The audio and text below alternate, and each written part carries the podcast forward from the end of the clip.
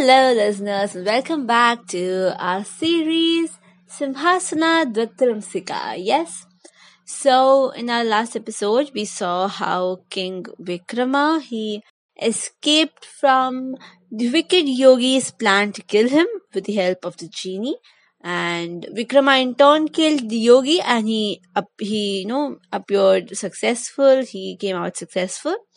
So now let's see what happens ahead. Well, today's episode is titled Vikrama Gains the Throne. So it's possible that this throne could be something special because actually Vikrama has already become the king of the kingdom, right? So he's already got the throne of the king. But what throne is this that is specified in today's episode? Let us see what is the special throne that Vikrama acquires. Okay? So with that, let's go ahead into our today's story and here we go.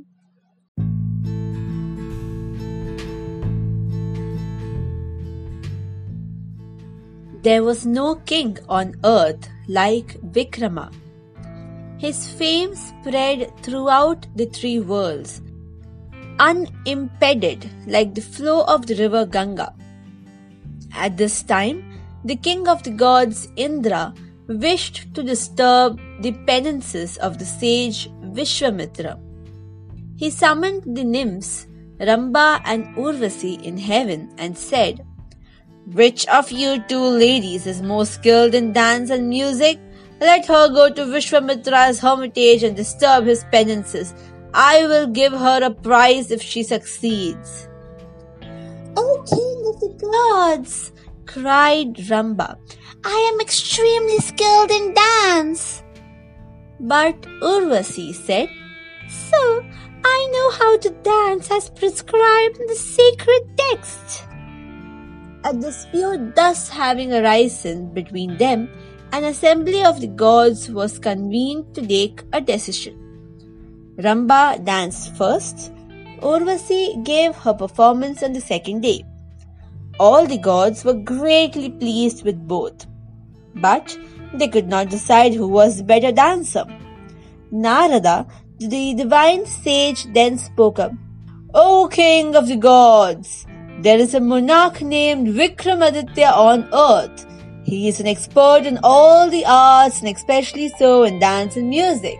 He will be able to decide this dispute between the two nymphs. Great Indra then sent his minister Matali to Ujjaini to fetch Vikramaditya. On receiving the invitation, Vikrama went with the genie to Amravati, the celestial capital, and saluted Indra, who welcomed him with all honor. Meanwhile, a place for holding the dance competition had been readied. First, Ramba mounted the stage and gave her performance. On the following day, Urvasi took her place and danced in accordance with the sacred text. Vikrama praised Urvasi and declared her to be the winner. How did you come to this conclusion? Indra asked him. Vikrama replied, God, in dance, the first and most important thing is bodily grace this is stated in the Nritya Shastra, the sacred text on this art.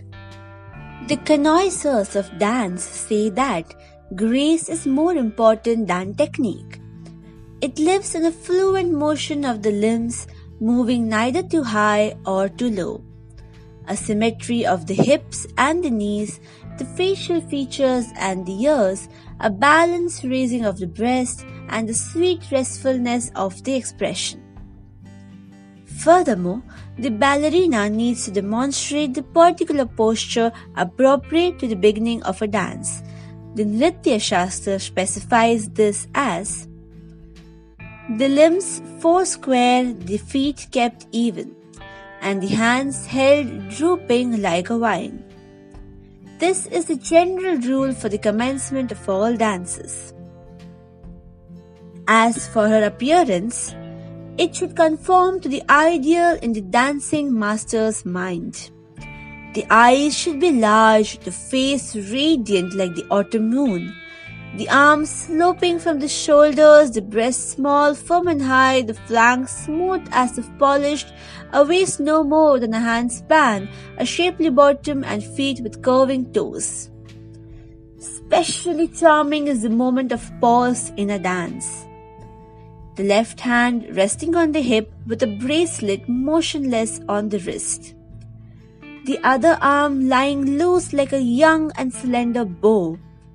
The body's upper half held straight and the gaze dropped to the floor, where the toe plays with a flower.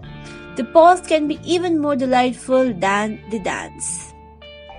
In short, emotion is truly captured in dance when the limbs convey fully the meanings of the words within. The feet identify with the moods as they follow the rhythm and the hands enact them delicately and the changing expressions of feeling follow close on one another. This is why I applauded Urvasi. She is a dancer as described in the Nritya Shastra. The great Indra was satisfied. He honored Vikramaditya with robes and presented to him a throne encrusted with rare and priceless gems. 32 statues of precious moonstones supported this magnificent throne, which was mounted by stepping over their heads. From this royal seat, the Lord of Heaven said to the king, You may protect the earth in all happiness for a thousand years.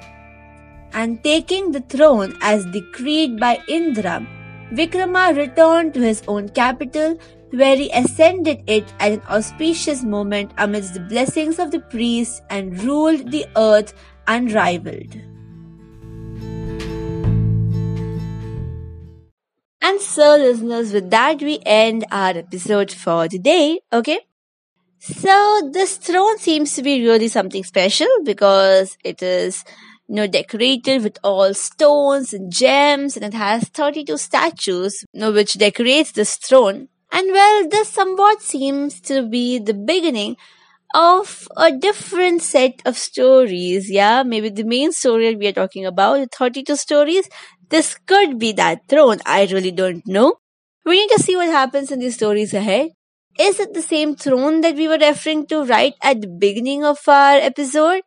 Or is there something else and maybe something more further is going to happen in the story? Yeah? So let us wait and watch what happens next. So don't forget to tune in again next week to know the next episode in the series. Yeah. Until then, stay safe, take care, and have a great week ahead, listeners. See you soon. Bye bye.